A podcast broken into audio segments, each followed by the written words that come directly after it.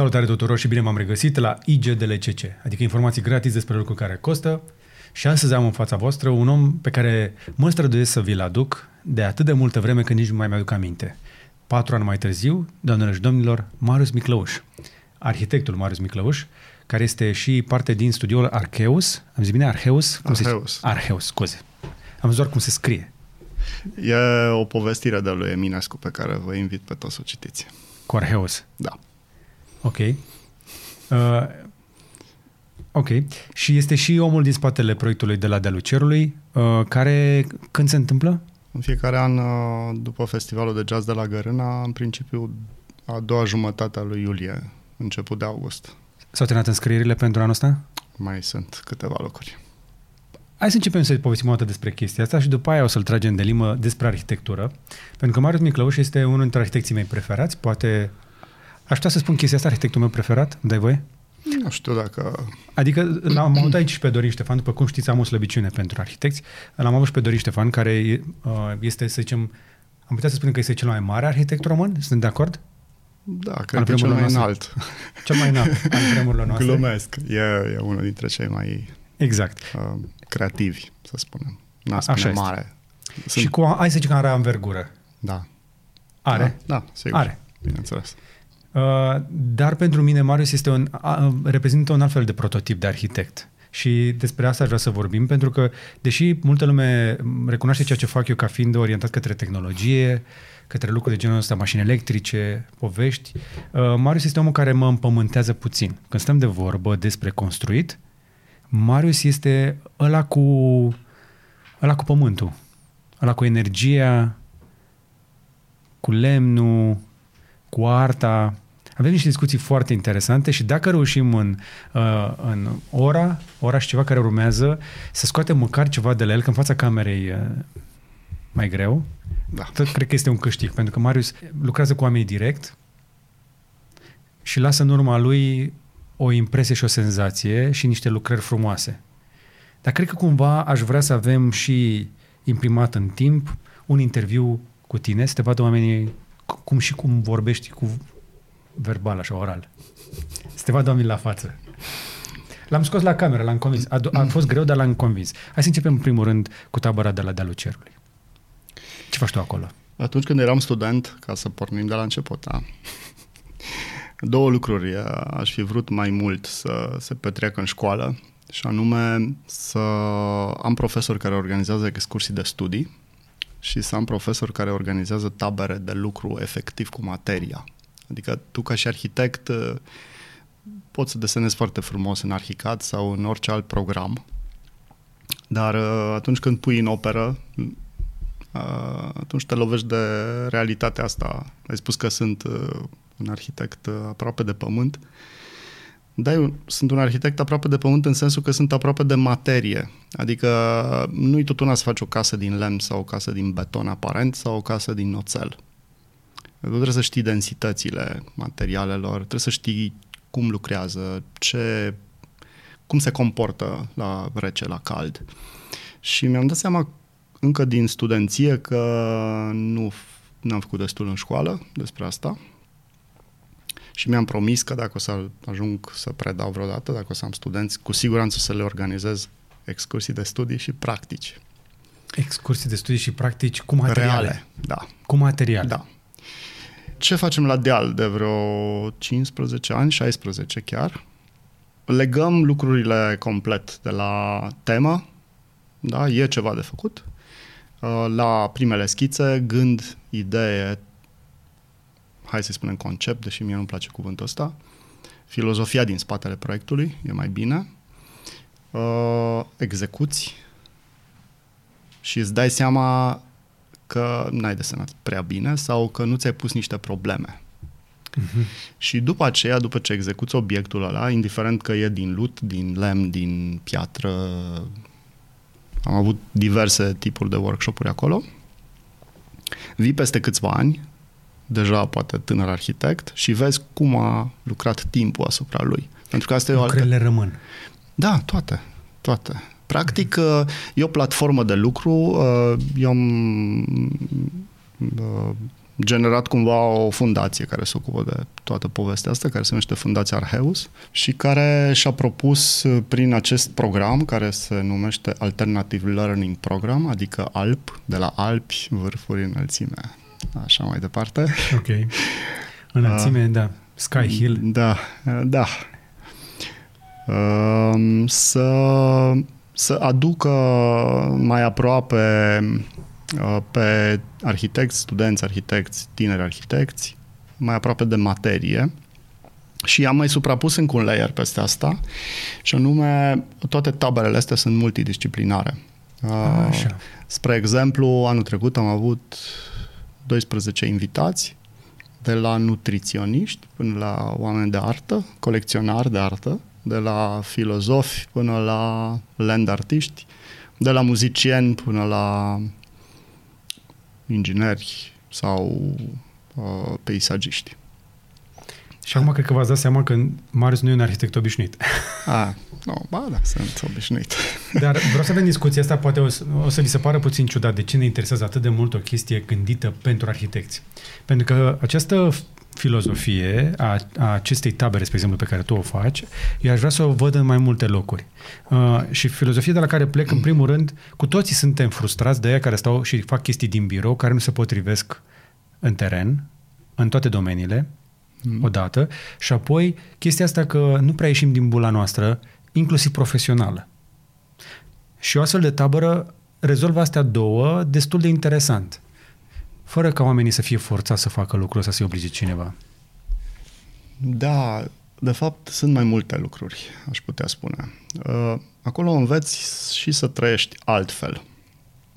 Um, tabăra asta se întâmplă în, într-un cadru natural de excepție, adică într-o rezervație și ești obligat să mergi după apă la izvor, ești obligat să faci baie în râu, în sensul că te bucuri de asta, nu că ești obligat.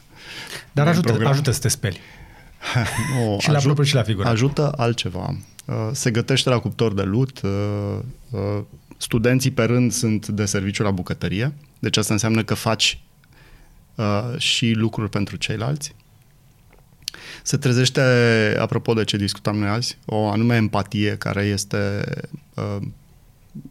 din ce în ce mai sub covor, să spunem. Și, practic, ce mi se pare extraordinar este că sunt studenți care îmi dau feedback după tabere și îmi spun mi-e dor să beau apă de izvor, uh, nu mai curge apa continuu cât mă spăl pe dinți, pentru că în două săptămâni sau în trei săptămâni cât rămân acolo, studenții învață să aprecieze apa. Uh-huh. Ea nu vine pur și simplu, ci trebuie să mergi după ea, să o cari. Și atunci nu-ți vine să duci două bidoane, mai bine duci unul și ești atent. Printre altele. Da. Empatie, iarăși, un subiect Oho. Da, e, Așadar, vorbești subiect. despre studenții tăi. Tu nu ești doar arhitect, ești uh, și profesor. Nu mai predau acum decât ca profesor invitat de ceva vreme. Dar tu ești la bază, ă, adică tu ești și profesor de arhitectură, nu? Da, am predat 15 ani în România și vreo 3 ani în străinătate.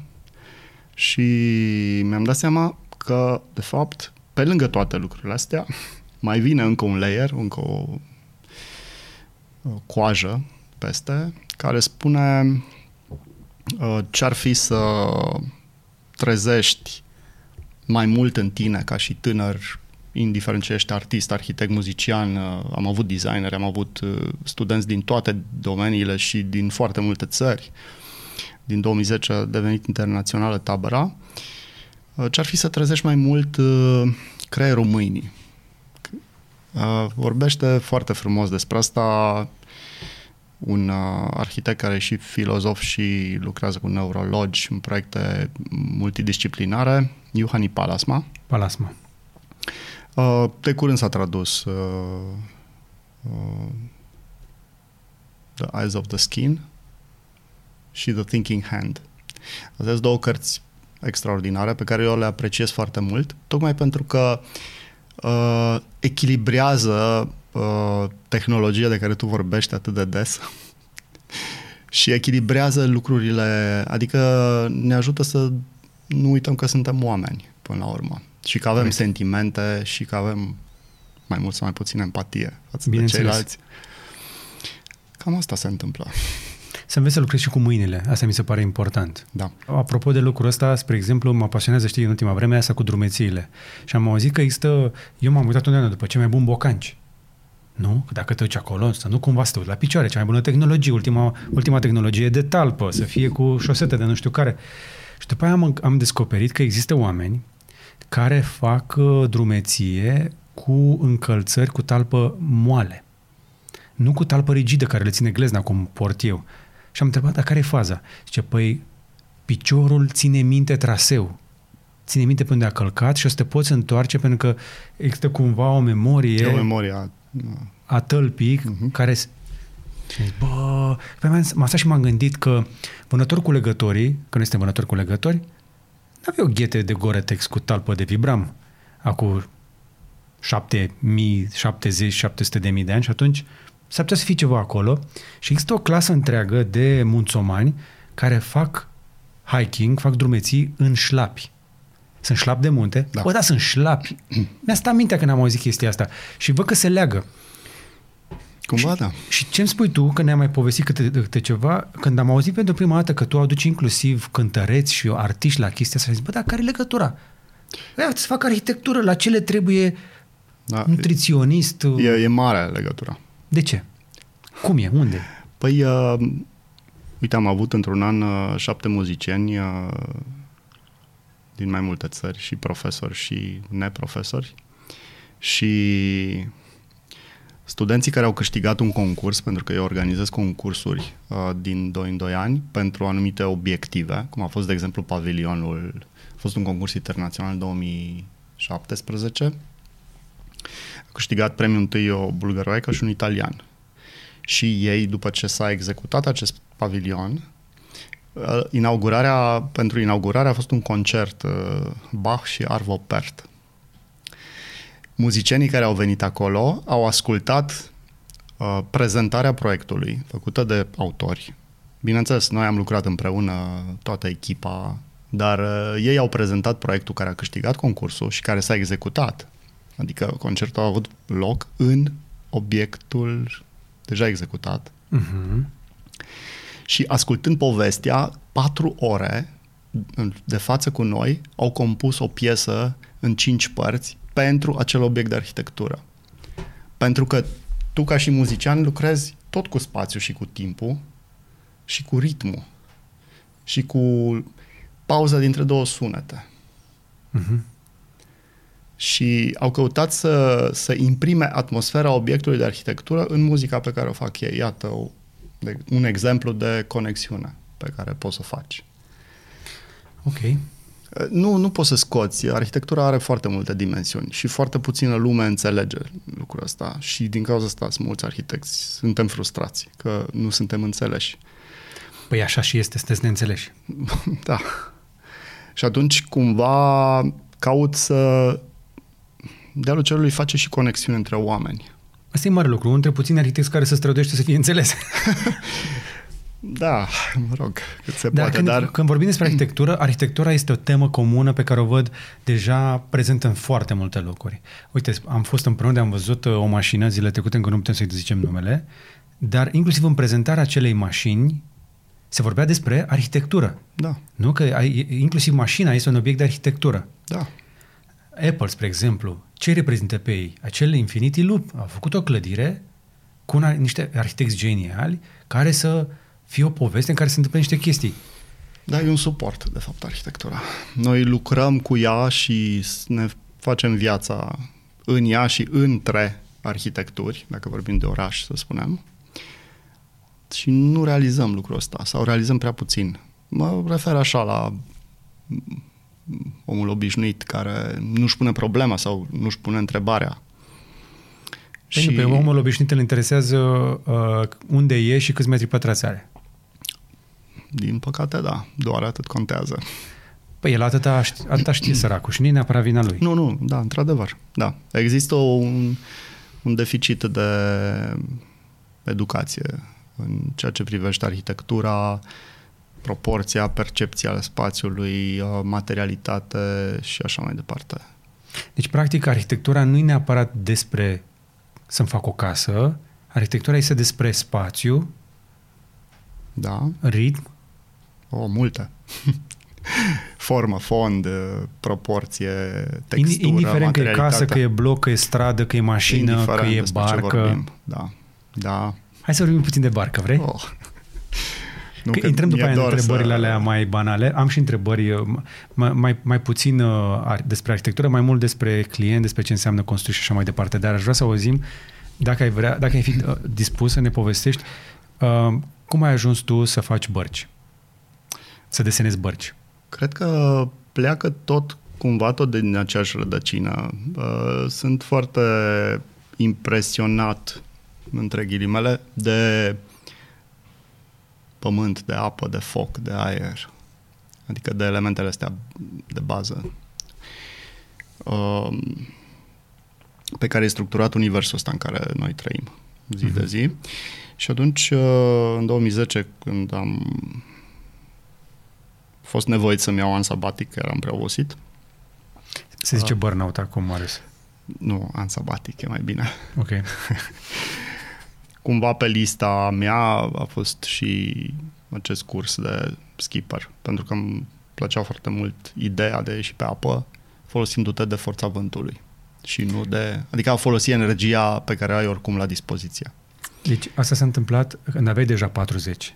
Da, cam așa. Ok.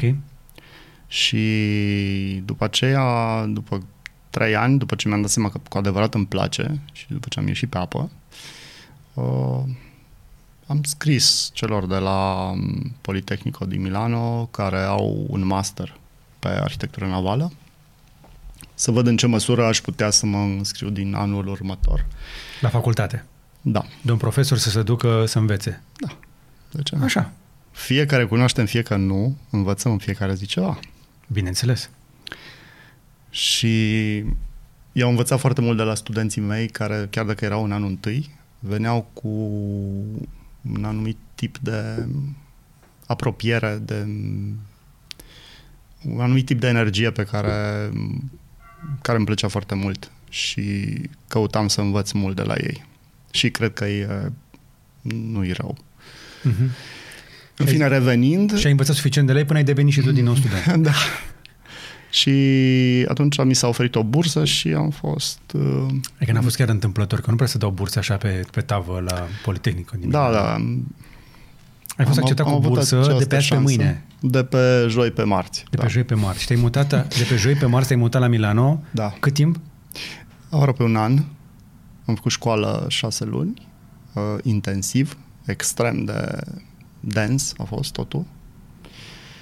Și după aceea trebuia să-ți pregătești licența și în fine am, uh, am uh, terminat cu brio acest curs care am făcut cumva și din pasiune și mă gândeam că poate totuși în acest domeniu care este nediscutat în România și deși avem ieșire la mare, noi de fapt nu avem producție de, de bărci de agrement Așa este.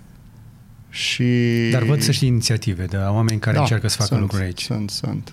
Chiar uh, știu că am mulți colegi arhitecți care chiar se, sunt pasionați de, de ieșirea pe mare și yes, des. Ok.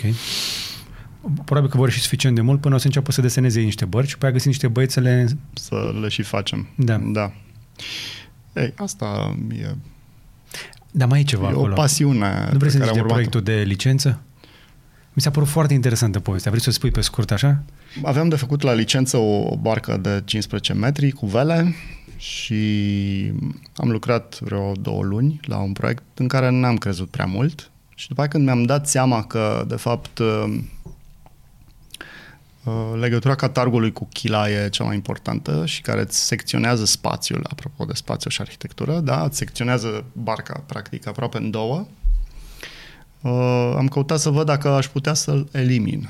Și am găsit un producător care, Stai puțin, pentru că acel catarg nimerea prin dormitor. da, da, trece prin, chiar prin camera de zi, cum ar veni, prin Ok. living. Da. Prin living. Mă rog, depinde cum structurezi spațial barca, dar în principiu la 15 metri îți cam trece prin, nu chiar prin centru, dar ca și proporție față de pupa și de prova, trece prin spațiul principal. Și am găsit o formulă în carbon care mi-a permis să nu am această trecere și atunci ex- exista o libertate a spațiului interior și am produs un fel de boat concept care a fost foarte bine primit și care a stat pe pagina de start a, a, a masterului un an de zile pe, pe site, a, așa. Deci imaginați-vă o barcă care are nevoie de catarg și catargul nu mai trece prin mijloc pentru că i-a făcut-o Da, mă rog, a fost și o filozofie mai specială, era de fapt uh, Infinity se numea barca și um, toată forța din Qatar, care e foarte mare și consistentă, practic era preluată de o cocă și coca asta avea forma unui ou și era ou primordial, în fine, o întreagă filozofie în spate. Întotdeauna e o filozofie cu Marius Miclăuș. și eh, la fel mai e o filozofie și cu refugiu Călțun, nu? Din câte știu. Da. Care, din câte știu, dacă sper să nu greșesc, este singura lucrare nominalizată la Miss Van der Rohe? Uh, a intrat în, uh, pe, pe lista finală de finaliști. Uh, mai, mai sunt arhitecți români care... Care au reușit? Da, și e extraordinar. E extraordinar să ajungi în cea mai importantă competiție de arhitectură din lume, nu? Cu cea mai mică, cel mai mic obiect care a fost prezentat acolo, de fapt. Adică a fost cel mai mic, cel mai mic proiect. Practic vorbim despre Acceptat. un refugiu montan care trebuia să reziste la avalanșă, dacă era nevoie? Și da, la încărcări mari de zăpadă, la vânt puternic. Da. Și arată spectaculos. Dați o căutare pe Google cu refugiul Călțun, că e, e distractiv. Da. Poate merge să-l și, și vedeți. care a fost construit cu voluntari. E important lucrul ăsta pentru că fără ei nu făceam... S-au donat 42 de voluntari în 24 de ore. Apropo de ce înseamnă forța comunității, de fapt. Mm-hmm. Sunt iubitori de munte care au reacționat extrem de interesant 2015-2016. Mm-hmm. Echipa a fost foarte faină de ingineri cu care am lucrat, toată echipa. Uh, Dar refugiul ăla poate fi refolosit și în alte părți, că refugiile de prin Piatra Craiului sunt un pic curățele. Eu mă mai duc prin Piatra Craiului, să știi, și mi-ar plăcea să văd și acolo refugii din astea. Știi, totul a plecat de la faptul că cei din Salvamont Sibiu aveau un proiect făcut deja, autorizat. Din nefericire, cei care l-au gândit, l-au gândit din metal, adică 18 tone de oțel, uh-huh. și fundații continuă din beton armat. La, nu asta la 2100 aici. de metri. Și bineînțeles că n-au găsit executant. Și atunci s-a pus problema, ok, ce facem? Uh, și am zis, facem altfel. Okay. Și l-am făcut doar de 6 tone. De la 18? Da. Că se poate. Da, doar trebuie să gândești mai mult. Exact. Și de preferință poate alegi lemnul, pentru că ție îți place cu lemnul, aproape mm-hmm. de pământ. Am mai povestit despre lucrul ăsta. Vă încurajez să vedeți și clipurile de pe Case Bune în care am vorbit despre carportul fotovoltaic făcut din lemn și despre foișorul fotovoltaic de la Casa Bugnici, desenat. O să recunoașteți semnătura. Trebuie să spun lucrul ăsta. Și ambele lucrări sunt surprinzătoare prin faptul că sunt ușoare, sunt elegante și, în general, din mâna ta ies chestii care fac o, au, fac o chestie, dar sunt și frumoase și sunt și eficiente. Deci, practic, nu vorbim doar de arhitectură, de dragul arhitecturii, dar refugiul Călțuni, spre exemplu, s-a creat cu elicopterul și s-a, nu? S-a dus acolo. Da. Uh, carportul meu n-a avut nevoie de schelă și s-a montat în trei zile. Foișorul în cinci. Și, da, mai măgăoaia, adică nu e o chestie mică. Da. uh, da. Eficiența e un alt layer al arhitecturii pe care eu, în care eu cred. Uh-huh. Și atunci, dacă v-ați dat seama că avem în față un artist, de care este și arhitect și din fericire trăiește în România, este, se întâlnește și cu clienți români. Și dacă ve, vă mai arăt arhitecți în ultima vreme, încerc să vă încurajez să fol- să-i folosiți la adevărata lor valoare, adică nu doar ca să comandați câte o documentație tehnică pentru autorizație de construire și atât. Că mulți uh, clienți din țara noastră se duc la un arhitect cu o poză sau să vadă o poză și cer o documentație pentru autorizare și după aia o rezolvăm noi în șantier. Uh-huh. Hai să vorbim un pic cu oamenii ăștia și să încercăm să creăm o legătură emoțională cu ei. Hai să câștigăm de partea noastră. Uite, ai ocazia să stai de vorbă cu foarte mulți oameni care unii dintre ei se gândesc să renoveze sau să construiască și avem șansa să reconciliem acest conflict, să creăm o tensiune, știi? Fac și o poveste aici, între arhitect și beneficiar. Cum faci să-i convingem pe oamenii ăștia să depășească și faza de documentație tehnică, că îl obligă primăria să intre pe proiect tehnic și să stea de vorbă mai mult cu arhitectul.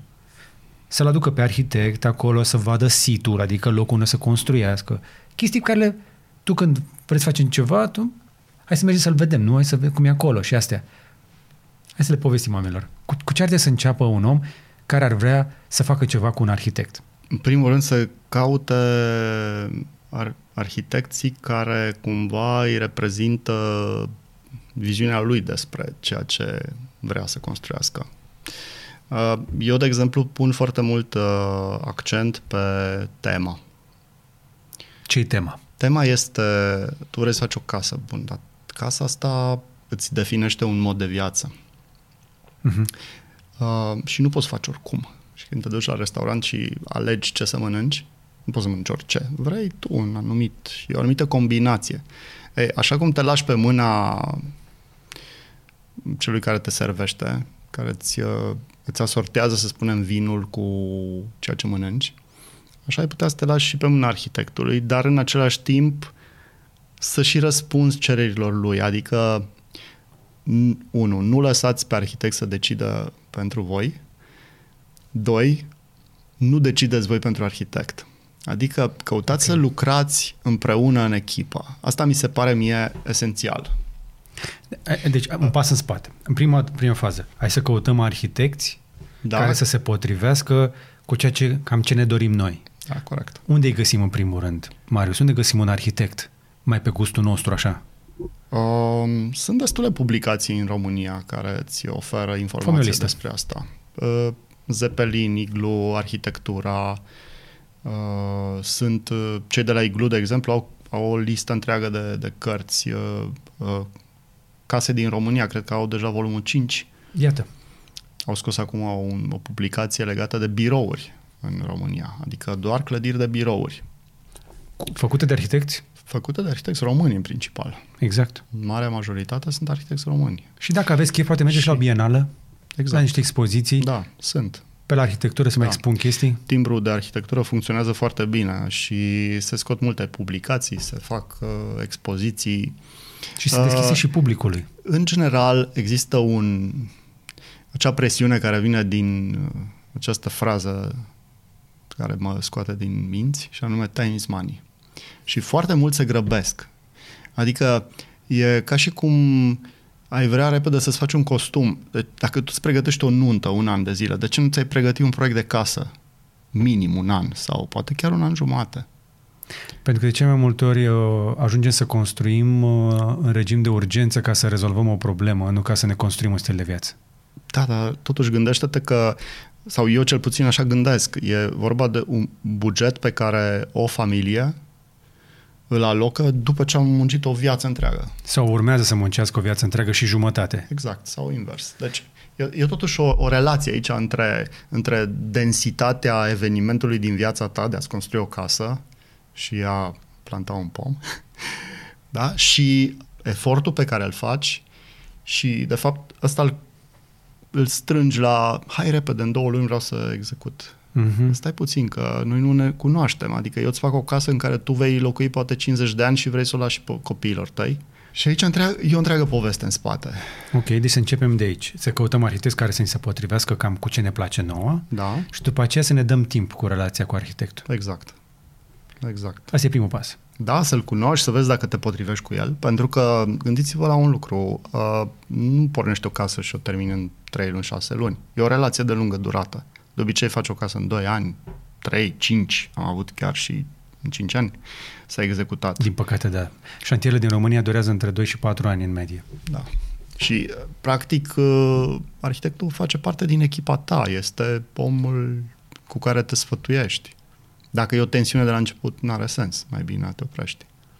Ok. Și mai e un lucru, eu tot timpul uh, pun întrebarea clienților mei, care mulți îmi devin prieteni, Uh, Tocmai de aceea, Marius, în paranteză, are puțin prieteni pentru că ia puține lucrări. uh, pun întrebarea, dar care e poezia din spatele acestui obiect pe care îl faci? Poezie? Da. Unde am nimerit, Doamne? Arhitectul ăsta vrea poezii de la mine. nu vreau Luceafăr. poezii. Nu, nu, nu e vorba de asta. E vorba de o anumită atmosferă pe care tu uh, nu ți un arhitect doar pentru că trebuie să scoți autorizație. Ți un arhitect pentru că vrei să construiești împreună cu el un, uh, un spațiu în care tu trebuie să te simți bine. Adică în, în această lume tensionată în care trăim și în această lume plină de temeri, frici și așa mai departe, casa devine un fel de refugiu posibil. Da. Și dacă pentru tine, George, casa devine un fel de refugiu, asta e deja o temă suplimentară. Hm. Dincolo de trei dormitoare, un living și o bucătărie. Deci de e mai bine să nu fac muzeu, să-mi fac casă. E o temă suplimentară. E o temă care dă o notă distinctă, îți, uh, uh, e, e una să faci o casă pentru un fotograf care lucrează acasă și care are nevoie de un atelier și are nevoie de un studio și lucrează cu spațiu și alta să faci o casă pentru un poet sau pentru un medic, pentru un colecționar de artă sau pentru o pasiune. Exact. Da? Adică trebuie să găsești uh, care e cheia. Tu, ca și beneficiar, trebuie să vii cu o cheie. Așa cred. Uh, și cu cheia aia s-ar putea ca nici măcar să nu știi că ai venit cu ea sau că, care e cheia până da. că nu stai de vorbă suficient de mult cu arhitectul. Da, da. Fără să vorbești despre metri pătrați, dormitoare, uh, suprafețe, chestii de genul ăsta, trebuie pur și simplu să stai de vorbă cu omul ăla, care și el să aibă chef să stea de vorbă cu tine.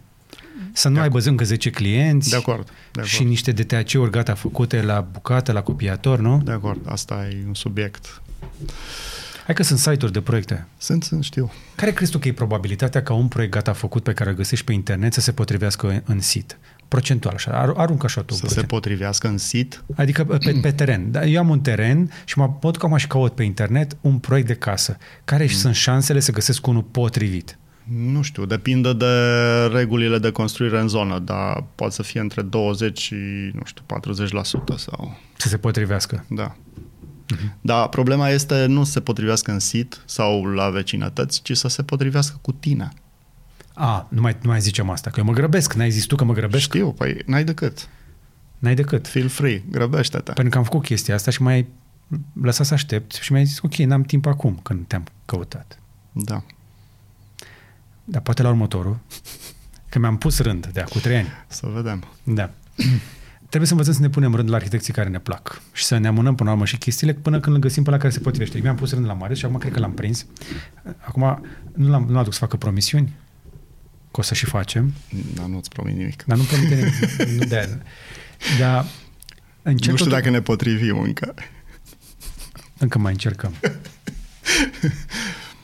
Eu mă străduiesc să știi.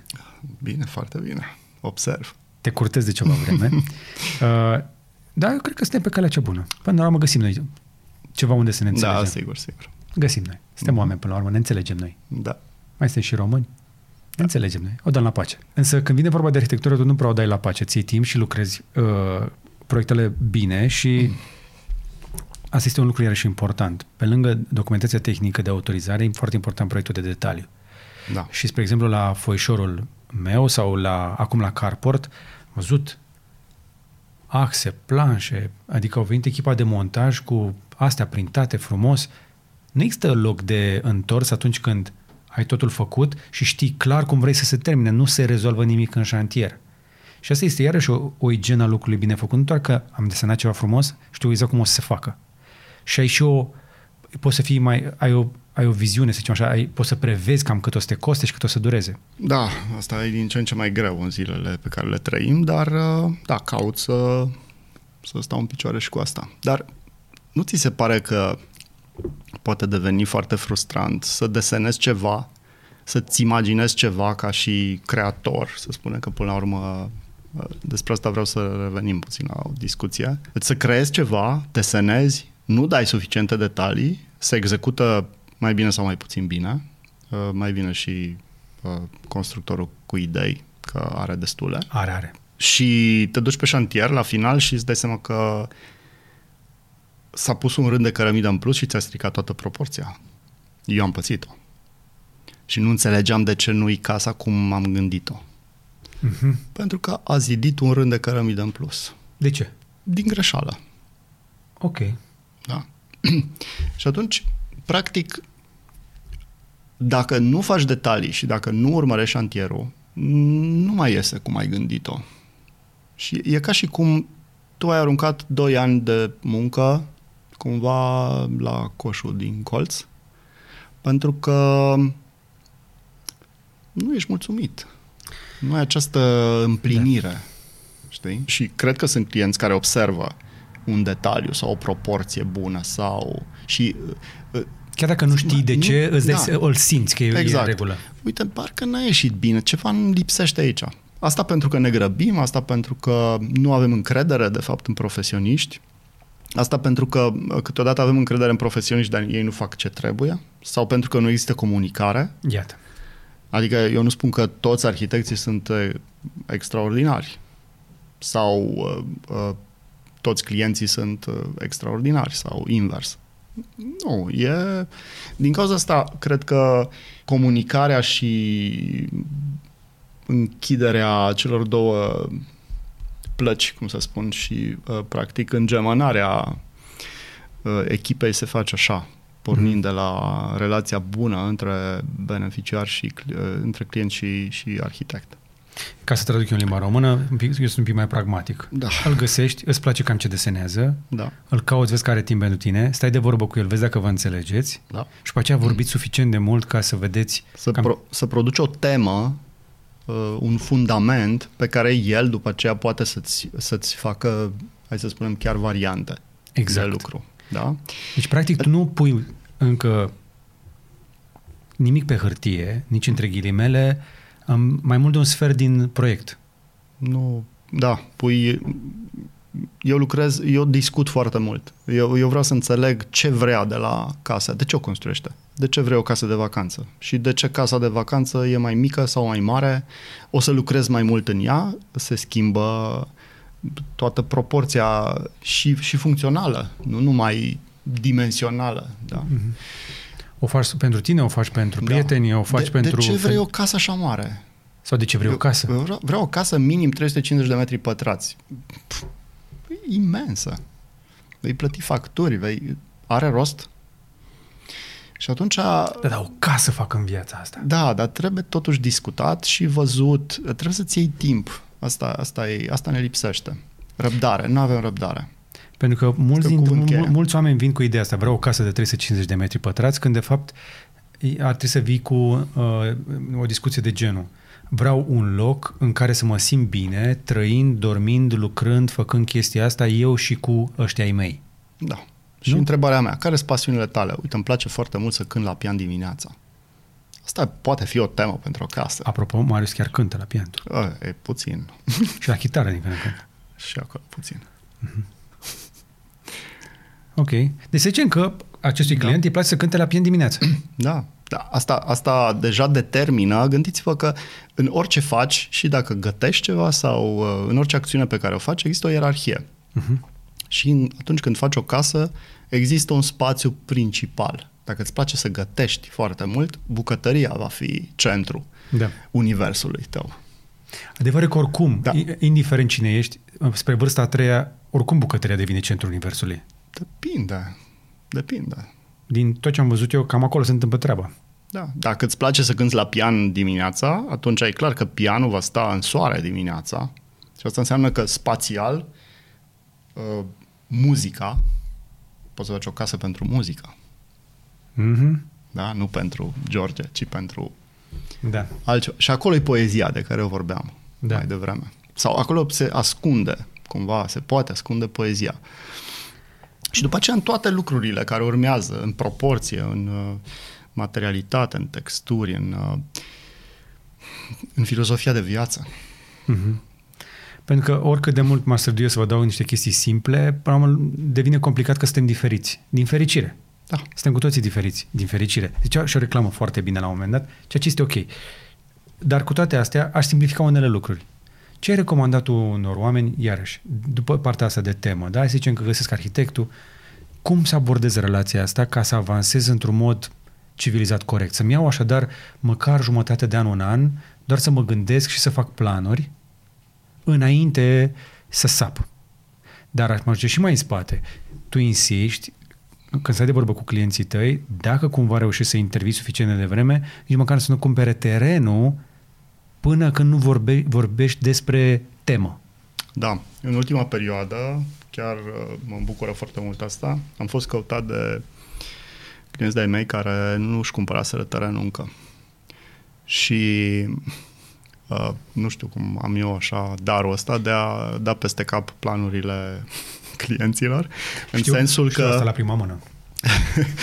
nu, dar în sensul că uh, făcând put- o parte din temă, înțeleg dacă terenul ăla se potrivește sau nu. Exact. Și am avut situații în care um, clienți au venit la mine cu 5 terenuri și au zis, uai, găsim sigur unul bun în astea 5 și nu era niciunul. Și nu că ești și după ce au înțeles, nu, nu, au înțeles de ce. Da? E, e vorba de foarte multe lucruri la care nu ai cum să te gândești, pentru că, până la urmă, e o profesie. Nu poți da, să da, Marius, de aici... dau mâine bisturiu și să da. te duci să faci chirurgie. Da? E ani de pregătire în spate. Da, dar am găsit atât de greu terenul ăsta și la un preț bun și mi-l vinde mie un prieten care... Da, da dar uite, nu ai acces, uh, nu ai utilități, uh, nu stă bine față de însorire, uh, pianul la care tu vrei să cânti dimineața nu o să poată fi pus pe est și atunci, dacă nu-ți bate soarele, în, tu nu îmbogățești momentul ăla.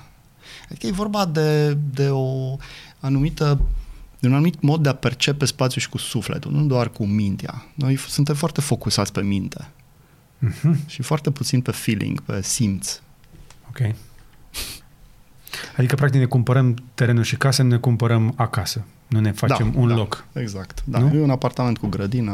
Un apartament cu grădină, da. Minunat. Și dacă se poate și cu garaj? Uh, neapărat. Cu garaj. și cu ziduri de beton. Asta nu e o problemă până la urmă, având în vedere că pot să fi invadat de... echilibrezi. Ah. Poți să echilibrezi din alte materiale. Dar, bun, până acolo, deci cam, cam asta cred, astea sunt, ăștia sunt pașii. Până la urmă și trebuie să fii deschis, sincer și să, să spui, domnule, uite, eu am bugetul ăsta, ce putem face în bugetul ăsta? Uh-huh. Eu așa aș pleca discuția. Așa aș pleca cu discuția de la o, o, deci contează, de la limite. Deci contează și limitele. bani. Deci contează și bani, nu doar visăm aici. Bineînțeles. Bineînțeles. Uh, și uh, pe lângă asta trebuie să, să luăm în calcul faptul că foarte puțină lumea se gândește că, de fapt, taxe, proiectare, um, impozite, revin la taxe, toate sunt undeva către 15-18%. Maxim. Dacă tu pornești de la ideea că, uite, am banii ăștia, ce pot să fac cu ei? O casă cât de mare, poate fi, cât de mare poate fi casa pe banii ăștia? Tu trebuie să scoți acești 20% care, în care sunt incluse și, să spunem, uh, uh, neprevăzutele și să lucrezi cu 80% sau, da? Atenție! Da, dar uh, din experiența mea și a altora, aia 80% care rămân, să zicem, pentru șantier, îți dai seama că ți-ar fi trebuit 160% când treci la treabă dacă n-ai avut proiect de detalii. Ah, bineînțeles. Deci da. se dublează. Da. Zici tu că o faci o rezolvă da. șantier mai ieftin, da. dar se dublează. Mai ales în 2021, apropo, că am mai povestit, uh, uh, spre exemplu, am mai spus eu oamenilor că 2021 nu e un an bun de construit. Iată că se confirmă chestia asta materiile prime sunt mai scumpe ca niciodată, deci proporția aia cu actele și cu arhitecții și cu așa a devenit mai mică pentru că s-au scumpit foarte mult materialele. Da. Dar, în general, uh, eu pot să demonstrez și lucrez și cu colaboratorii mei pe partea de structuri și pe inginerie, pe electrice, sanitare, etc. Uh, dacă o proiectare bine făcută, e gratis, de fapt. Exact. Sau îți aduce bani în plus, de fapt, în buget. Hai, uite, dacă, asta, aș, dacă asta. aș putea să subliniez ceva cu bol din tot interviul, asta e. asta e o proiectare bună, ți iese gratis, ba chiar ți economisește bani. Da, așa e. De ce? Pentru că ai control perfect asupra ceea ce faci.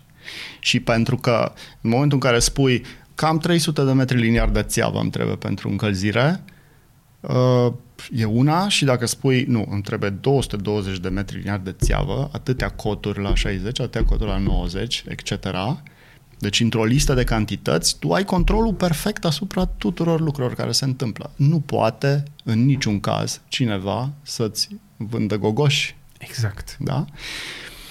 Și cum poți să înveți pe oameni că asta e esențial și că trebuie să-și ia timp și mai trebuie să plătească și proiectarea care dacă o faci cu proiect tehnic și cu uh, etape, îți ia și timp și îți ia și bani mai mulți și ți se pare, mm, da, de ce să de fac ce să asta? Le dau eu niște bani la arhitecții ăștia că nu... Da, pentru că trebuie să gândești uh, la modul global și nu punctual.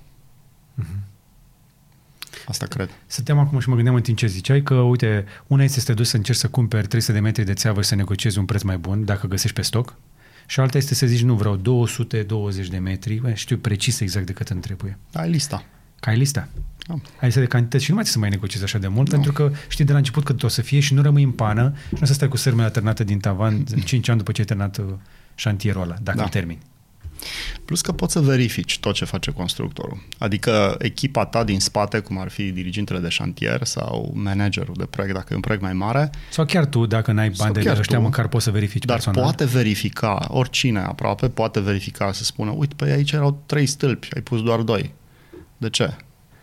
A, păi vin, vii cu gips, nu se vede. Păi da, dar acolo e materie, e îți bani. Nu întâmplător s-au pus trei. Că atunci când faci un proiect tehnic îți pui probleme multiple. Cablul ăsta cât de gros este pe unde trece. Are pe unde să treacă? Las priza aici, las uh, uh, cum se compune fereastra, care sunt uh, uh, blaturile de închidere a unei ferestre în care ai un loc de citit, de exemplu. Mhm. Dacă vrei să produci un efect de tip uh, stai în fereastră și citești. Păi blaturile alea costă, trebuie să le pui în buget. și se corelează cu partea de instalații, cu lumina de care ai nevoie deasupra locului respectiv. Adică uh, sunt, sunt foarte multe elemente pe care le ia puțină lume în calcul. Sunt chiar și arhitecți care nu își pun problema, uh, de exemplu, pe locuire, nu își pun problema cum mobilează spațiu. Și eu aș pleca exact invers. Bineînțeles, cum vrei să te simți, Aș nu în pleca, casa aia. Da, exact. Aș Mm. pleca de la atmosferă, aș pleca de la ce materiale folosesc și aș pleca de la cât am nevoie de cât e mobilier fix și cât este mobilier uh, mobil în spațiu Așa. și eu, de fapt, pot să strâng spațiu, să-l fac mai mic în condițiile în care reuse, reușesc să generez această relație cu mobilierul inteligent. Adică, cum ne place să mai spunem, că nu e vorba de camere, ci de funcțiuni. Uh, Adică ce vrei să faci în casă, nu în câte camere vrei să stai. Da, și cât asta cu metri pătrați este o nebunie pe piața românească. Cum adică un living de 18 metri pătrați? Eu vreau de 35, dar eu am văzut știi? living-uri de 35 de metri pătrați care arătau mai prost decât unul de 18 pentru că a fost prost mobilat, prost gândit, prost Bineînțeles. iluminat. Atenție! Da. Și, d- și după aia a dat și o lavabilă portocalie.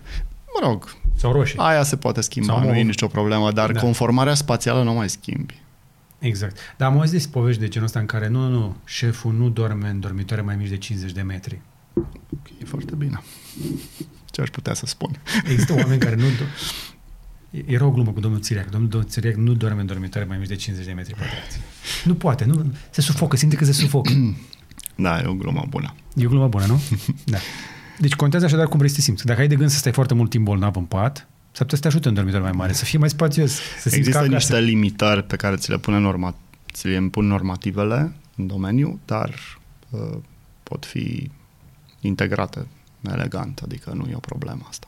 Adică există o, o limită de normativ pentru dormitoare să nu fie mai mic de. 12 metri pătrați, de exemplu. Exact. Care, apropo, e chiar ok. Și înălțimea spațiului și așa mai departe. Care e minimă cât? 2,55 din ce mi-aduc aminte. Exact, pentru că mai văd Da. că mai sunt proiecte de 2,25.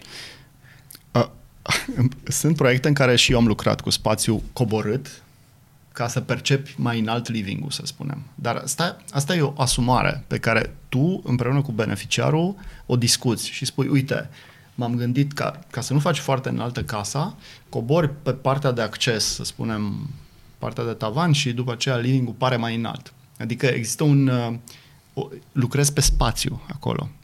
Ce și vorbeam. asta, da, adică trebuie să ai încredere în, uh, în propuneri, trebuie să le analizezi cu răbdare.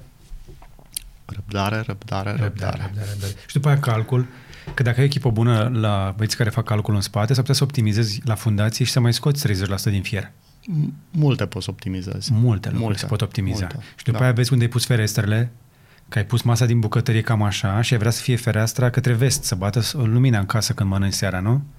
Și așa mai departe. Și așa mai departe. Da. Sau acolo vreau să pun televizorul, deci nu ai vrea să bată soarele pe el. Da, eu lucrez uh, foarte mult cu lumina zenitală și cu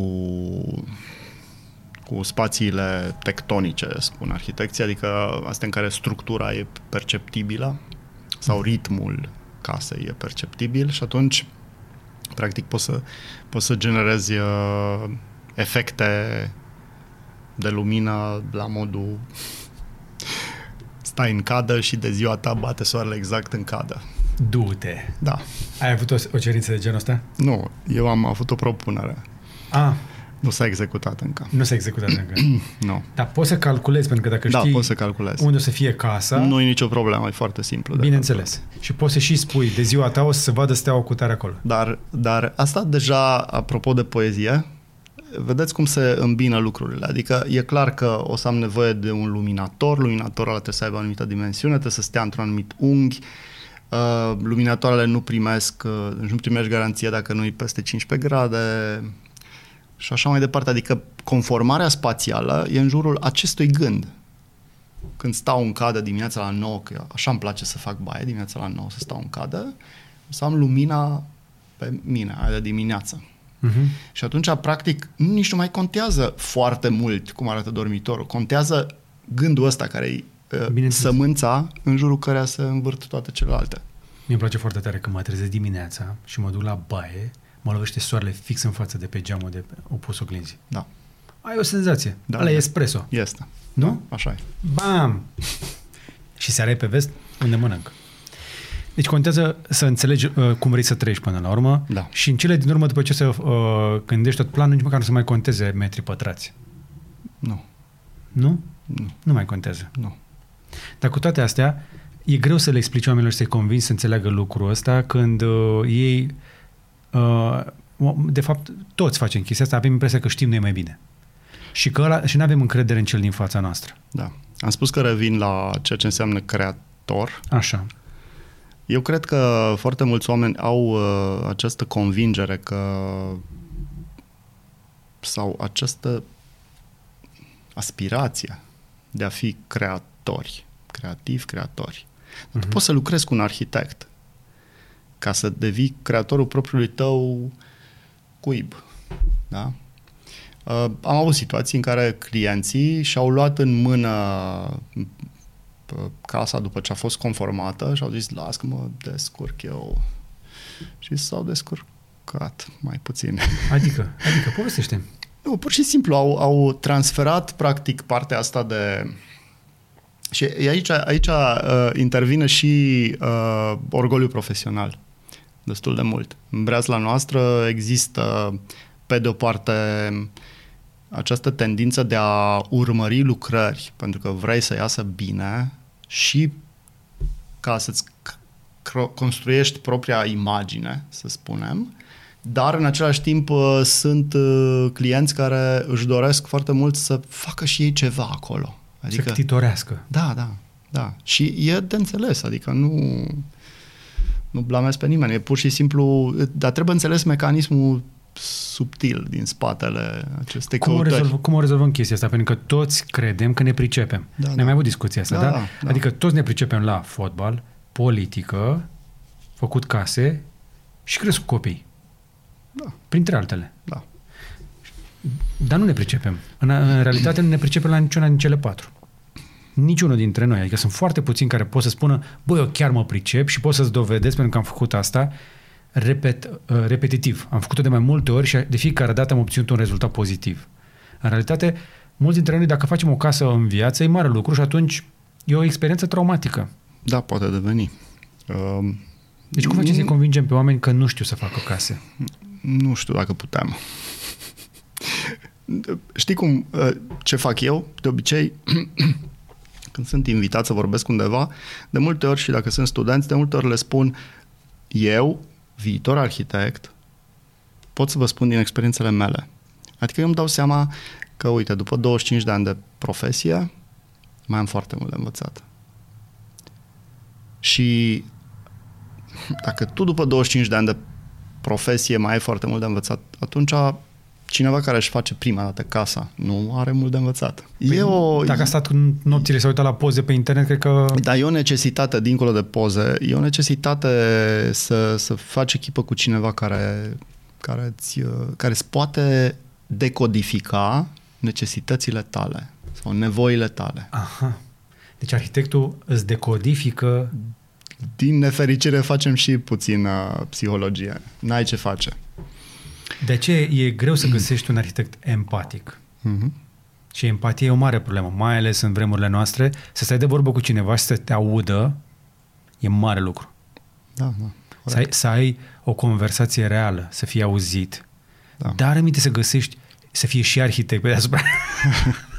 Sau să fie și client. Da, și să fie sinceră și să, să aloce timp și așa mai departe. Sunt foarte, vezi, sunt foarte multe straturi. Adică tu ca arhitect trebuie să înțelegi cum se manifestă un om, ce întrebări să-i pui ca să-ți dea răspunsurile pe care tu să construiești de fapt un răspuns la ce își dorește el. Trebuie să știi instalații, trebuie să știi puțină structură, trebuie să înțelegi că există niște împingeri din vânt, din zăpadă. Uh, nu le calculezi tu, ai echipă în spate. Trebuie să vezi materialele, detaliile, cum se montează corect un material, cum se montează corect o tâmplărie, primești sau nu primești garanție pentru asta, îți bate sau nu vântul după ce te-ai mutat în casă. Adică sunt extrem de multe lucruri.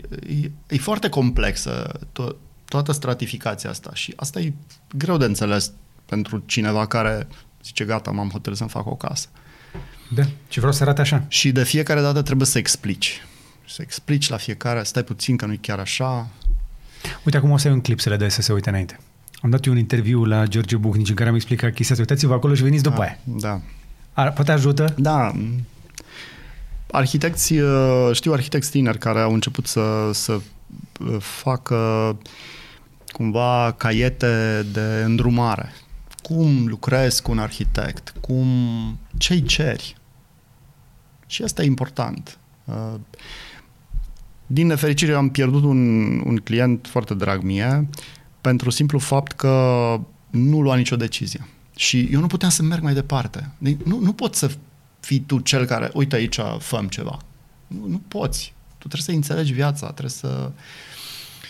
Și probabil că s-a produs un... un... Deci există și reversul să te lase fix de capul tău sau să nu nicio decizie. Uh, da, și nu e bine. Și trebuie să lucrezi bine. împreună. Pentru că, din nou, construitul nu e pentru toată lumea.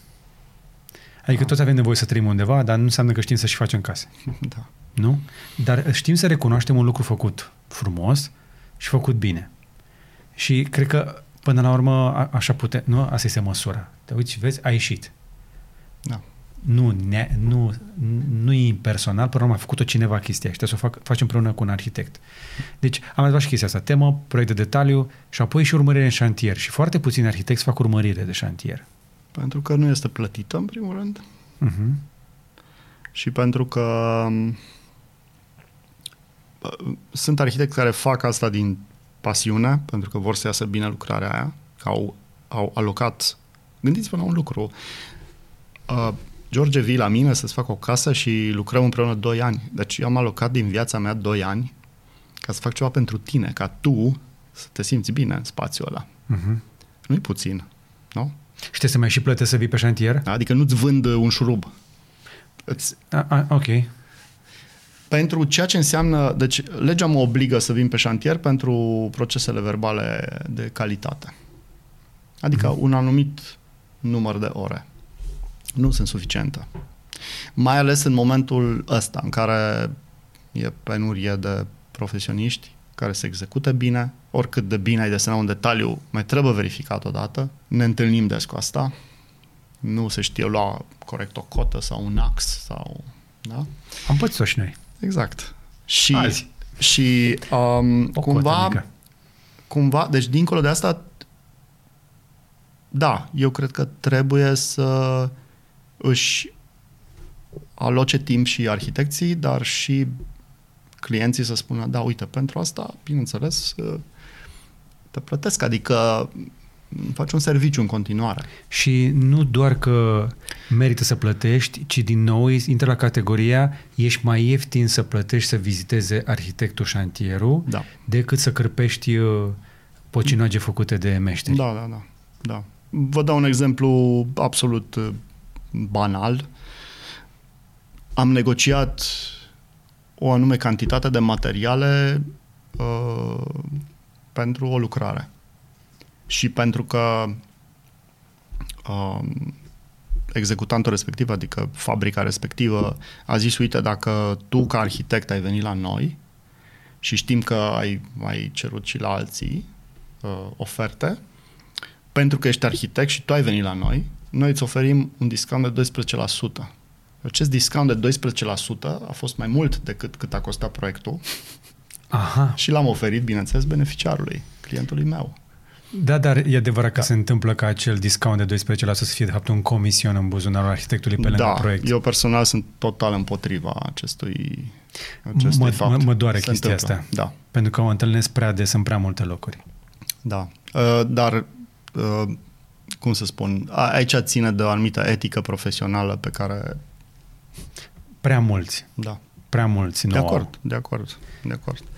Așadar, dacă sunteți cumva într-o relație cu un arhitect, chiar dacă ajungeți să plătiți munca arhitectului corespunzător, asigurați-vă că ați obținut cel mai bun preț de la furnizorii recomandați, pentru că de multe ori arhitecții, aș spune pe șlau, și-au parandărăt. Cum se zice pe aici prin sud, știi? Da. Um, vine din, din mai multe, din cei șapte ani de casă prima dată. Sau din uh, Și negocierea, continuă. din negocierea cu clientul care tot timpul vrea mai ieftin și atunci las că te frig eu pe tine la comisionul de la, benef- de la Da. furnizori. Da. Uh, numai că partea negativă, să spunem, a acestui fapt, e, când accepti așa ceva, este că nu mai poți să-l tragi la răspundere. Dacă ți-a trimis o cantitate de material de mai proastă calitate decât ai cerut inițial, Da. sau au făcut montajul mai prost da. și atunci se duce totul, Iată. Da. Deci tre- trebuie să se schimbe câte ceva din toate părțile și, Așa. din păcate, m, încă mai sunt multe lucruri de îmbunătățit, pentru că oamenii cred că este mai ieftin dacă le fac ei, mere- me- co- coordonează ei șantierul, merg pe un proiect mai ieftin, că ei cred că fac economie la proiect, la arhitect, la asta, când de fapt acolo Mhm. este locul unde ar, ar trebui să nu te zgârcești. Da. Da? Da, da. Plecăm de la chestia asta. Și asta este doar unul dintre exemple. Vrei să mai schimbăm puțin subiectul? Da. Am, ob- am scos cât am putut de la tine pe partea asta de relație cu clienții, pentru că știu că lucrezi și cu clienții și, în general, clienții tăi sunt destul de mulțumiți. Deci se poate. Se poate lucra Da. bine, nu cu arhitectul. Posibil. Și ți niște chestii interesante din mână. Da, dar uh, nu e ușor. Uh, eu am decis să lucrez mai puține proiecte și să mă focusez pe ele mai mult timp. Și asta înseamnă, bineînțeles, efort mai condensat și înseamnă, bineînțeles, uh, o altă raportare la buget și la tot ce înseamnă costuri. Mm-hmm. Uh, dar sunt din ce în ce mai mulți uh, clienți care își dau seama că e important să întrebi un arhitect înainte să cumperi terenul, Ok. cum faci o temă bună, um, care sunt mecanismele prin care controlezi partea asta financiară, poate chiar uh, parte de management de proiect sau părți de management din proiect. E, e suficient de multă implicare să duci lucrurile cap-coadă, cum trebuie, așa cum în, caut să, să-i îndrum pe studenți la dealul cerului, adică să pleci de la idee, te- necesitate, prima dată, care e criza? Am o criză, care? Nu mai am loc în apartament, vreau o casă, da? E o criză, de fapt. Cum răspunzi la ea și cum o închizi, cum închizi bucla. Să-l vezi pe omul ăla la casa lui, Da? Și că te cu invită familia la... întreagă, da, nedivorțat, fără faliment, cu nu? Da. da. copii sănătos la Da, cap. nu, e- nu e ușor. Nu e ușor. În, în, trăim niște o perioadă destul de fluctuantă, nu ai cu cine să execuți. bă, De multe ori cu echipa mea am făcut și execuție pentru că pf, pur și Adică simplu. pui mâna pe scule dacă e nevoie în șantier. Da, da, da. Se întâmplă. Da. Da, e necesar și a, asta înseamnă implicare și apropo de empatie și eu am ales uh, să mă raportez într-un anumit fel. Asta mm-hmm. nu înseamnă că toată lumea face așa sau... Da. Poate că se mai schimbă câte ceva, poate vom avea mai mulți arhitecți care să înțeleagă și uh, rostul ăsta, că dacă până la urmă ești mama sau tatăl acele case, nu că arhitectul cam asta este părintele unei astfel de proiect, să-l duci până, măcar până a, a, a, a început să meargă. Da. Nu? Însă, tu mai ai o, uh, în ceea ce faci tu, tu mai faci o, o chestie interesantă, ca să zic așa, o dimensiune creatoare, da? să folosim niște cuvinte pretențioase. Ideea este că ești nu doar chipzuit și eficient, dar reușești să fii și sustenabil în ceea ce faci. Te interesează mult, din câte am văzut, ce tipuri de materiale, cum construim, care e rostul, dar și cum își finalizează tot ciclul de viață o construcție, pentru că are și un sfârșit, nu? Că aveam noi o discuție despre cum oamenii au impresia că, nu știu, ce construiesc mauzolee. forever în casa aia. Exact. Cum facem să-i convingem pe oameni să nu mai facă case pentru 200 de ani? sau pentru 500 de ani. Ce le spunem ca să înțeleagă că o casă, bă, și dacă stă 25 de ani fără modificări, este o reușită, este un record. Da. Complicat. Cred că ține foarte mult de educație, ține foarte mult de atitudinea noastră față de, chiar față de planetă. Noi zicem, e, o casă, acolo ce mai contează. Dar uh, am fost la multe prezentări legate de sustenabilitate și mm, e un arhitect român uh, stabilit în Norvegia, care vorbește foarte frumos despre, despre toate aspectele a ceea ce înseamnă acest mă rog, termen sustenabil. Și el spunea la un moment dat că dacă arhitectura s-ar face cu 30% mai puțină producție de bioxid de carbon ar fi pe arhitectura care s-ar face, deja am scădea sub uh, cota de uh, de emisii până în 2025. Da, da. Ceea ce... Se poate rezolva ușor iată, din optimizare. Se, da. Pe de o parte și pe de altă parte sunt anumite lucruri pe care nu, nu trebuie să le faci, poți să le faci altfel. Adică să folosești materiale uh, care consumă mai puțin bioxid de carbon, care produc mai puțin bioxid de carbon sau lemnul care absorbe sau înmagazinează. Și, practic, din acest simplu calcul, tu poți să fii mulțumit și din perspectiva asta. Adică, gândiți-vă la un lucru. 35% uh, din casele din lumea asta sunt construite în lut. Din lut. Din lut. Hm. Mergeți în satele românești care sunt părăsite și vedeți cum cad casele și dispar. Pentru că ele sunt făcute din lut și din lemn. Lemnul putrezește, lutul pur și simplu se lasă. Și mi se pare extraordinar să gândești în felul ăsta. Adică e o, e o chestiune de igienă și mentală și uh, în raport cu profesia ta. Uh-huh. Și atunci, da, caut să, să echilibrezi pe cât posibil această uh, ceea ce înseamnă consum. Noi, noi suntem într-o societate de consum care nu mai are limite și nu cred că e bine. Faptul că ne permitem nu înseamnă că ar trebui da. să consumăm atât, da. nu? Da. Cei care își permit acest re, reciclare, regenerare, re, re, re, uh, mi se pare de bază. Inclusiv în construcție. Cu precădere. Pentru că povesteam noi despre chestia asta, inclusiv la car fotovoltaic pe care l-am făcut împreună, că la un moment dat când își va termina el treaba, îl demontăm și da. poate fi refolosit în altă face parte. altceva. Și da. poți face altceva cu el. Da, da.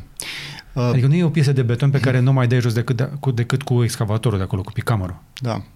Atunci când am uh, pornit uh, uh, toată povestea asta cu practică reală, cu studenții, în anii 90, 97, 99, am demontat un, un hambar din lemn uh-huh. la Simeria și într-un an am construit clasa nouă, adică o, o clasă, o sală de clasă, cu lemnul reciclat uh-huh. și într-un an un loc de joacă pentru grădiniță, care e și acum în funcțiune. Și studenții au înțeles de fapt că, oh, uite ce înseamnă să iei un lemn existent, un material existent care și-a a trecut de 60 de ani, era foarte vechi. Și pe care cu puțină atenție, cu puțină prelucrare, poți să-l duci într-o altă direcție. E, dacă ar fi fost făcut din beton, să spunem, nu mai avea ce să Gata, faci. Terminat. Da? Și cred că trebuie să ne gândim la asta. Și noi ca și profesioniști, atunci când propunem, vă propunem vouă um, în ce material construim și Aici trebuie să spun sincer, eu mă bazez mai degrabă pe arhitecți care să înțeleagă lucrul ăsta, pentru că oamenii când își construiesc, își imaginează că Da. betonul pe care ei îl folosesc și fierul este justificat, pentru că e casa lor. Da. Și n-ai ce să le spui oamenilor ăla. Da, e adevărat, ai nevoie de casa aia. Ai nevoie de un bunker? Nu știu. Dar cu siguranță nu ai cum să explici lucrul ăsta și el să zică, să, să te înțeleagă. Oamenii când își construiesc case, pun niște ochelari de cal și se duc așa, știi, locomotivă. Vor repede, neapărat să mă mut. E o situație de criză, cum ai zis tu. Da. Și atunci li se pare justificat. Li se pare justificat că trebuie să o facă mare, cu mult fier, Da. cu mult beton, că să fie, să stea în picioare. Mai e ceva aici. Normativul de uh, construire în seismic, de exemplu. Uh, îmi scap acum exact denumirea. Deci ă- ăla spune că dacă ai o casă parter plus etaj, nu ai voie să ai planșeu din lemn. Nu mai ai voie să ai planșeu din lemn. Nu cred. Ba da. Și atunci ce faci? Adică, practic, partea de inginerie trebuie să, să ia în calcul Evident. trebuie să ia în calcul uh, pentru că marea majoritate a inginerilor structuriști zic, da, aici se ridică din zidărie, placă de beton și gata, am rezolvat problema. Că e mai ușor. Dar de fapt nu e chiar așa. Și mai gândiți-vă la un lucru. În momentul în care torni o placă de beton și o tencuiești pe tavan, ok, foarte bine, e un spațiu, poate fi curat, să spunem. Dar în momentul în care ai o succesiune de grinzi din lemn, tu practic produci atmosferă în spațiul ăla. Adică dincolo de materialitate, produci atmosferă, produci uh, o anume, un anume sentiment, un, Mai pe șleau, una e cum te simți când intri într-o casă bătrânească Da. și te uiți în sus și vezi bârnele și alta e când intri într-o chestie și vezi un tavan drept. Da. A- Adică sunt mai multe dimensiuni pe care trebuie să le observăm aici. Nu e doar ce zice normativul. Normativul zice nu mai am E voie. obligatoriu, nu planșă pot să-mi fac tavanul dacă vreau din lemn, da, să-mi fac placa peste. din- Păi nu prea. N- N-am voie. Mm? Hai să schimbăm legea. Păi Hai. da, aici, mă rog, trebuie vorbit cu partea de inginerie. O, și a, ok. văzut cum, uh, cum se poate... Sunt normative de proiectare. Mhm. Trebuie să reziste la um, seism. Deci- Într-un anumit, într-un anumit fel, da, casa respectivă. Acum nu ne-am propus noi ce să facem Da. da. apologia lemnului nu. neapărat, încercăm să vorbim despre cum facem case mai bune, dar și cum trăim mai bine, că până la urmă creăm spații în care să trăim. Noi stăm cea mai mare parte a timpului înăuntru, Da, nu, nu mai stăm afară. da. Degeaba zicem noi Din cu natura. nefericire, da. Da, exact. Și atunci măcar acolo înăuntru să fie bine. Să nu ai vapori, de compuși organici volatil, formaldehidă, tot felul de chestii care se iasă din tencuiel, din pereți. Oamenii habar nu au că se intoxică în case noi. Da, da, da. Mamă, ce bine miroase a nou, a lavabilă. Mm-hmm. Le spune oare oamenilor ăstora cineva chestiile astea? Da, Uite Da. că, că ziceai de educație. arhitecții ar trebui să vorbească mai mult despre asta, cred. Dar poate că... A, mie mi se pare lăudabil că vorbești cu arhitecți despre asta, pentru că, până la urmă, foarte mulți clienți merg direct la arhitect prima dată și cred că noi ar trebui să ne poziționăm mai coerent pe piață și să fim înțeleși și clienții să caute să ne înțeleagă. Să nu facem două tabere. Da, da. Asta e Te ideea. rog de ceva vreme să vii să vorbim. Sunteți, sunteți, încă- sunteți încăpățânați. Trebuie să recunoști. Sunteți. De ce nu? Vezi? Despre asta vorbim. Sunteți încăpățânați, grei, grei, grei. Așa, cu toate astea, că vorbim despre educație, tu te implici pe partea de educație și poate măcar, poate măcar următorii. Da. Și știu că te implici pe partea asta de a schimba, de a îmbunătăți programa, pentru că noi avem în România, țineți-vă bine, licee de Arte și arhite- arhitectură. arte și arhitectură. Cu clase de arhitectură, da. 39 de bucăți. Da, Am, am, am reținut corect, nu? da cam așa. 39 de astfel de licee în care poți să faci liceu la artă și arhitectură. Mă, nu știu câți din liceenii ăia ies arhitecți de acolo, da, sunt șanse. Da, sunt uh, în procentual din ce am uh, studiat noi, sunt undeva la 20% din ei dau la facultățile de arhitectură. Mare lucru. Din clasele de arhitectură vorbesc. Ok. Da, e un proiect pe care l-am inițiat cu Ana, Felvinții de la Târgu Mureș, uh, care se numește Arhitectul, adică în engleză Arhitectul, adică Tool, ok. tools ca și instrument uh, și uh, finanțat și de timbru de arhitectură a Ordinului Arhitecților din România. Uh, căutăm să vedem ce ar fi de făcut pentru elevii. Sunt uh, undeva la 1400 de elevi în țara asta. În fiecare, liceu. În, în fiecare promoție, Uh, nu, per global, pe global. Ok. clasa 9 12 Știți, de fapt, uh, de a- acolo e rădăcina, de acolo pleacă. Și partea asta de etică, de profesionalism și de înțelegerea lucrurilor și de căutare, tu ca arhitect trebuie să faci sinteze continuu. Sintetizezi spațial și funcțiune, și imagine, și lumină, și instalații, și structură, și, și, și foarte multe lucruri. Da? Și atunci cumva turning point-ul ăsta în licee este exact căutarea acestui uh, nivel critic în sensul pozitiv, Mhm. adică elevii să învețe să, să înțeleagă de ce un spațiu e mai bun decât altul și să știe să explice. Ok. E mai important decât să învețe, nu știu, în clasa 10 să construiască un hotel. Ceea ce se Da. predă acum. Da, în anumite cazuri, Deci da. la astfel de licee li se, ei sunt învățați să facă hoteluri înainte să înțeleagă proporția de aur, poate? Da, Poate- sau alte, sau alte lucruri de- chestiuni de limbaj, de, de uh, să spunem, gramatică spațială. Sau poate să le pună o ciocană în mână și să facă o cutie de lemn. Da. Poate n-ar fi sunt, o- o idee rea? sunt, sunt licee care fac practici uh, reale și asta e nemaipomenit. A Miercurea Ciuc, de exemplu. Sau... Și se vede, e mare diferență între studenții care vin de la liceul din Miercurea Ciuc și din alte licee de arhitectură. Deci cei la Miercurea Ciuc fac practică. Da. A, Din clasa 9 până între a Au 12. luat o unealtă în mână și a dat peste degete, știe cum doare. Da. da, și e, e, un, e un program pe care îl derulăm deja de un an și ceva și să vedem, sperăm să avem succes. Uh-huh. Uh, Eu cred că trebuie să ne implicăm în mai multe domenii, subdomenii, de fapt, și în mai multe direcții. Uh, Da. Nu merge altfel.